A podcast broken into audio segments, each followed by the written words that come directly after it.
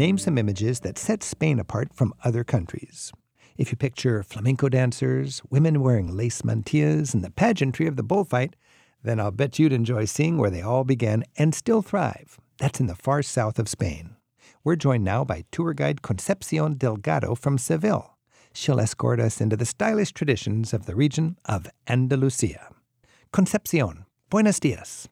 Thank you. Thanks for inviting me. How is Andalusia different than the rest of Spain?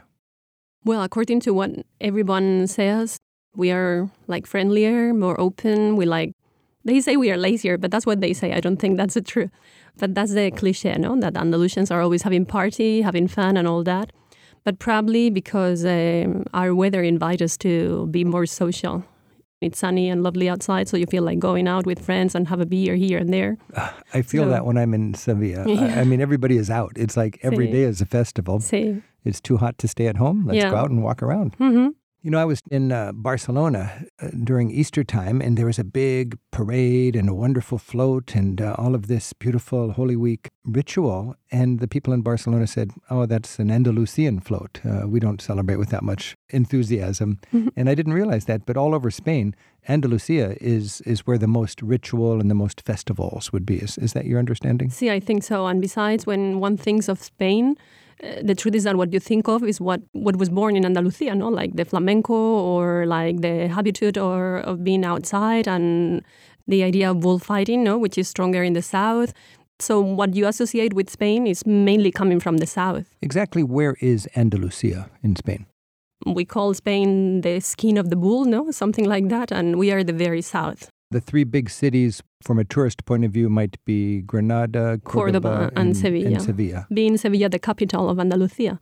How would you distinguish between the three uh, great cities, Sevilla, Cordoba, and, and Granada? Well, to me, Sevilla is the city with the strongest character in the whole country, not only in Andalusia, but in the whole country. How so? You come to Sevilla and There's a soul. See, there is something. There's a word in Spanish for that. Du- what is duende? The duende, see, no, I think you can feel it. And so when what, what does duende mean as a person from Sevilla? duende, duende is, is like magic, no? It's like there's magic here. There's something happening that can just feel it. Where would I find it? Would I find it in a procession, uh, in a flamenco bar? It's tied to the flamenco mainly. The duende is more tied to the flamenco, but to me, there's duende in a summer night when you're walking along the banks of the river and suddenly that breeze makes you feel you're alive. You're there and there's magic in the air. No, it's like there's the duende. Is There's something that captured your soul suddenly. If you could live anywhere in Spain, where would you live? Sevilla? No question. No. no, no question. No. And when you think about Sevilla, I think if you want the traditional Sevilla, in a lot of ways, you can go over the river on the south side. Triana? Triana, is that Triana is, is like a different world. They even consider themselves to be apart from Sevilla. When you read about Sevilla, and even writers refer to Sevilla and Triana. is they that don't right? they don't consider Triana to be part of the city. So it's a proud traditional culture. I was in a bar the other day in Triana, and I was having my tapa when someone walked in, and the waiter said, "What are you doing here in my town?" You Why? crossed the river. See, see, exactly. Yeah, right. I was also watching a TV program like two months ago, and there was a, an interview to uh, traditional uh, neighborhoods in Spain. And there was a boy from Triana uh, talking, he was 16, and he said that the first time he went across the river, he was 13, because his mother was like horrified. Don't go over there. Don't go, don't go to the city. The city is dangerous. Yeah. Like, stay in the town. This is Travel with Rick Steves. We're talking about Andalusian culture, specifically in Sevilla. And we're talking with Concepcion Delgado. Concepcion, every day when you're working, you take groups of tourists around your town and, and you want to share with them the uniqueness of Andalusian culture. What are some of the implements of the culture? You've got the, the fan, uh, the flamenco, the mantilla.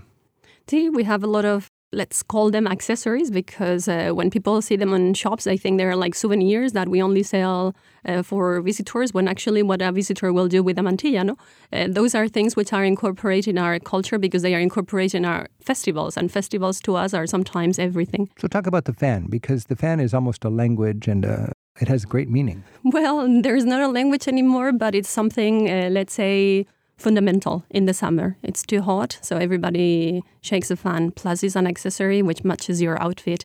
So we use it very often, every day. It's something that you have in your purse every day. But in the past, years, of course, when boys were not allowed to talk to girls, there was a language that they could With the fan. with the fan.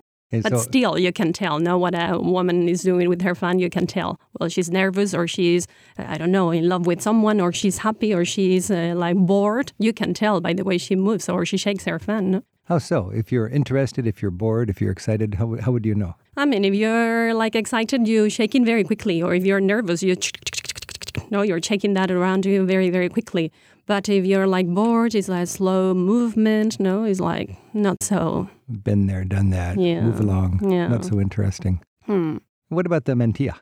The mantilla, that's something that can be used all over the country, not only in Andalusia, but for us is incorporated in the Holy Week. So not only in the Holy Week, but also in the feria. So everybody has at least one of each color, white or black. these are the, uh, what is the material? Una mantilla you- is a veil. It's a very soft and delicate thing made out of silk. When hand embroidered, can be priceless. Uh-huh. And uh, that's why those accessories, when so expensive, normally go mother to daughter. So it's part of the tradition still. And it gets tied to the head with a comb, very big comb. That's what you tie to your head. And on top of that, you have the veil, which is very elegant. The comb is designed to hold up the, the veil, which is the mantilla. Exactly. and that would be mostly during flamenco time or April Fair. Holy Week, well, Holy both, Week. both, but in different color. During the Holy Week is in black color because it's a sign of respect and mourning for the death of Jesus. So we wear it on Thursday and Good Friday. Not only the mantilla is black, but the whole outfit, the dress, the purse, the shoes, everything is in black. But during the feria, it's white instead. Hmm. When women attend the bullfights, they can wear their white mantilla. This is Travel with Rick Steves. We're speaking with Concepcion Delgado about Andalusian culture. Our phone number is 877 333 7425. And Ken's calling in from Chilliwack in British Columbia. Ken, thanks for your call. Thanks for having me, Rick. And hello, Concepcion. Hello. I guess I just had an anecdote about Spanish culture. I was in Ronda, Spain this last summer. Came off the train as you do, walked past the middle of town and saw they were setting up some bandstands and didn't really think too much of it. Saw the bridge, did the hike down to the bottom and back up. And all of a sudden I was in the middle of a Renaissance fair, it seemed like. It was uh, the 1st of June, and I couldn't find any listings for what what it was for, but it seemed to be only locals, and it was like a local cultural Renaissance style fair. Everyone was dressed in kind of the clothing of the day, and they had little stands where you could buy sangria by the mug, porcelain mugs, and they ended up just giving it to us as a as a little memento for free. It was it was amazing. Did you know uh, in advance about that, or did you just stumble into it? I just totally stumbled into it, and and I honestly do a lot of research before I go to places, and even since then, I couldn't find out what exactly it was for. But you know, doing something like that where it was only really locals, I, I have to say it was like uh, myself backpacking alone. I bumped into two French Canadians, and it was the three of us, and it seemed like everyone else was just all locals, all dressed up for the day, and they just uh, welcomed us in, even though there wasn't too many people speaking English. We kind of sign language our way through, and just amazing food and the drink as well. So it was only about food and drinks? Nothing else was happening? It sounds silly, but they were doing a almost like a game where everyone was in a circle and they were throwing this pot as high as they could in the air and catching it, and it was seemed to be a game of who uh, was the one to drop it. Ah, Um, So like a there water was a bunch balloon. of gentlemen. Yeah, Like a exactly, water but balloon with like a porcelain pot. so well, you know, Ronda is famous uh, mostly for uh, bullfight culture. It's the, got the home of the oldest arena in the country, isn't it? Concepcion? See, it's one of the oldest diseases. Yeah, Ronda's a beautiful town. Did you have any opportunity to experience flamenco in your travels? I did actually. I had an overnight stay in Sevilla, Spain, and I went to one of the casual flamenco bars, and it was amazing. Concepcion, wouldn't you agree? If you're going to do one flamenco concert, it should be in Sevilla. Sí, sí, sí. The, the big question is do you want to go to a tourist show or to hear it just in a bar somewhere? What, what do you recommend for tourists going to Sevilla to enjoy flamenco?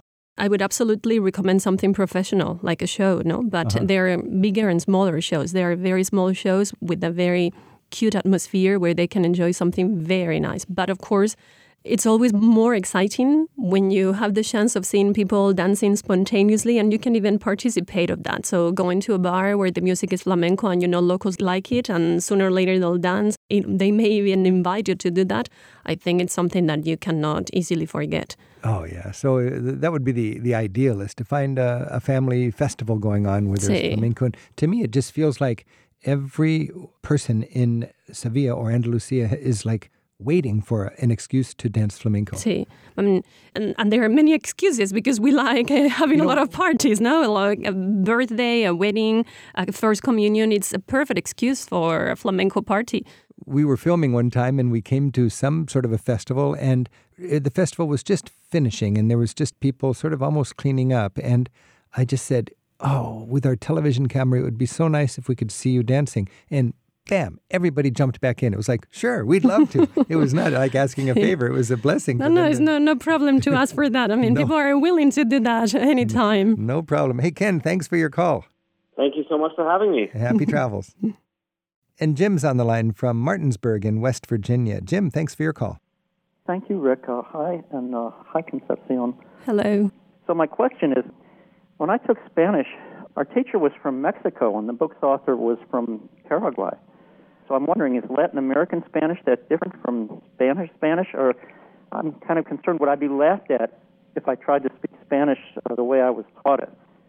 That's a very good question because a lot of Americans learn Latin American or Mexican Spanish and then they go to Spain and it is a little bit different. Uh, Concepcion, to your ears, how does it sound when an American comes over speaking uh, Mexican uh, Spanish rather than Spanish Spanish? To me, it sounds fabulous and they want to try. So just the the idea of trying to me sounds fantastic. It doesn't sound weird at all because even in Spain we have very many different accents and way of speaking. So I can tell when someone comes from Barcelona or from the islands or uh, from Madrid. You should never feel scared or concerned about that because we can perfectly understand That's good news, Jim. Mexican Spanish. great. To me, Well, actually, the Mexican accent is one of the most beautiful in Latin America. So I would be very happy to hear your Mexican Spanish accent. Concepcion, can you illustrate the difference between Andalusian and Castilian, which would be around Madrid, and uh, Mexican? Uh, is there one phrase that is different in each? That I mean, just the sound of the, the accent. Well, the sound is very different, but we don't speak Andalusian. We speak Castellano Oh, you do. uh, because we don't have a language nor even a dialect. The Andalusian is a it only gives us a license to do specific things that they don't do in the rest of Spain, but um, Such such as we drop the final consonants, for example, because we speak faster and we have too many things in mind all the time. So to go faster, I don't, I do never ever pronounce a final consonant. You would never hear in Sevilla a waiter or a receptionist saying "Buenos días." Buenos días. Because uh, the final S doesn't really count. It's, you run it together, and You that would be a little different than Madrid. Uh, of course, in Madrid will be buenos días or Ah. gracias, Uh-huh. while in the south of Spain we would say gracia. Jim, thanks for your call. And the good news is you can uh, speak your Latin American Spanish with gusto, and uh, people like Concepcion will actually think it sounds charming, and they will Sure. certainly welcome your interest in speaking Spanish, regardless of the accent. Absolutely. Thank you, Rick. Muchas gracias. De nada. This is Travel with Rick Steves. We're talking with Concepcion Delgado about traveling in Andalusia. Her hometown is Sevilla, and Sevilla is a great jumping off point for enjoying uh, adventures all over the south of Spain, which I think most people figure is where you have the quintessential Spanish culture the flamenco, the bullfighting, the, that sort of paseo love of life. Everybody is out in the streets. Uh, I can't, every time I'm in an Andalusian town after dinner or in the evening, the streets are packed with people, and you wonder, is it a festival? No, it's just Wednesday night. Everybody's out. Our phone number is 877 333 7425, and Bruce is calling from Puerto Vallarta in Mexico. Bruce, thanks for your call. Hello, Rick. How are you? Great, thanks for your call. I was going to mention that the beach towns between Malaga and Marbella are just wonderful place to go. Uh, we stayed at a little place called Torremolinos. That's a lovely little beach town with uh, great beach and restaurants on the beach and uh, little shopping area. It's a wonderful little place. Now, this is the Costa del Sol, which Yeah. is everybody in Spain's favorite uh, sort of beach getaway. It is very uh, touristic and, and lots of timeshare condos and that sort of thing, but the weather's great, the beaches are wonderful, and you enjoyed Torremolinos. Yeah, we enjoyed it a lot.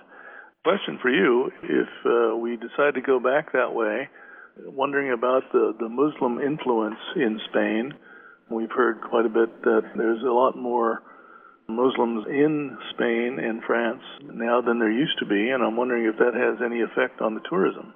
Concepcion, what is your take on the Muslim impact on the culture and, and how a tourist might be aware of that?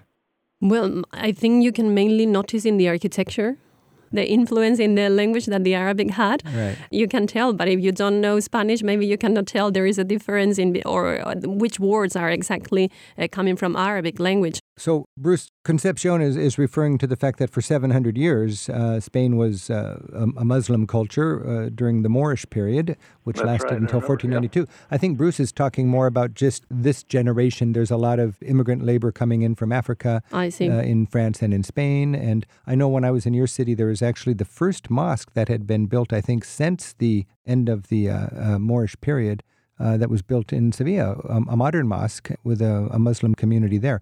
Is there a tension in South Spain with uh, more and more Muslims, or do you figure it's more of a media thing that people are misunderstanding?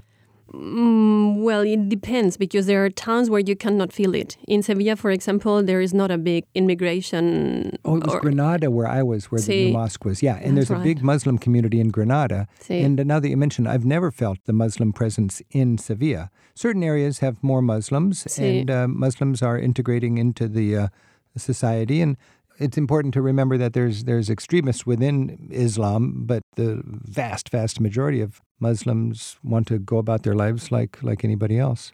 For many, many centuries, Spain was not very diverse culturally. Well, you worked really hard to get rid of all the Muslims exactly, and all no, the Jews and everybody else. You, had rid- to be Catholic. We got rid out of everyone, and uh, that worked out till the 18th century. So Yeah. for centuries, there was no one else there. It was uh, so to me, it was like visually, it was a big impact for my eyes when I started traveling and I started seeing the diversity of people. Now that's changing in Spain as well. We are receiving more and more immigrants, so we have a growing Islamic population.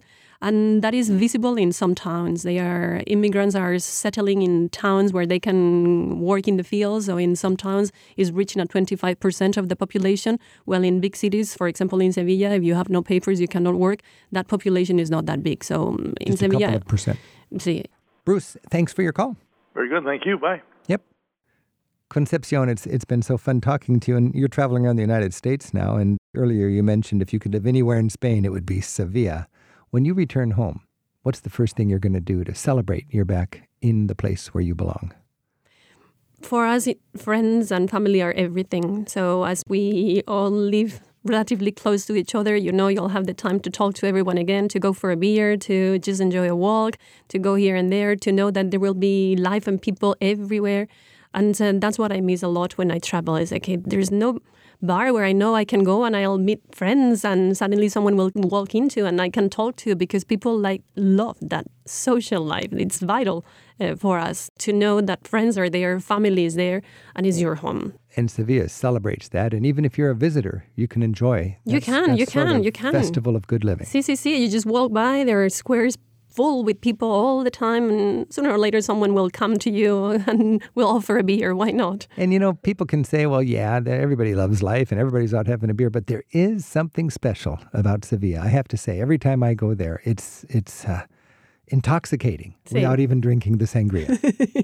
Concepcion Delgado, thank you so much for joining us. Thank you very much.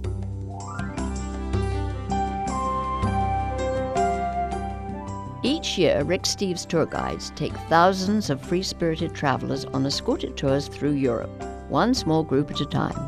This year, you can choose from more than 40 different vacations in Europe's best destinations, from Ireland to Greece and practically everywhere in between.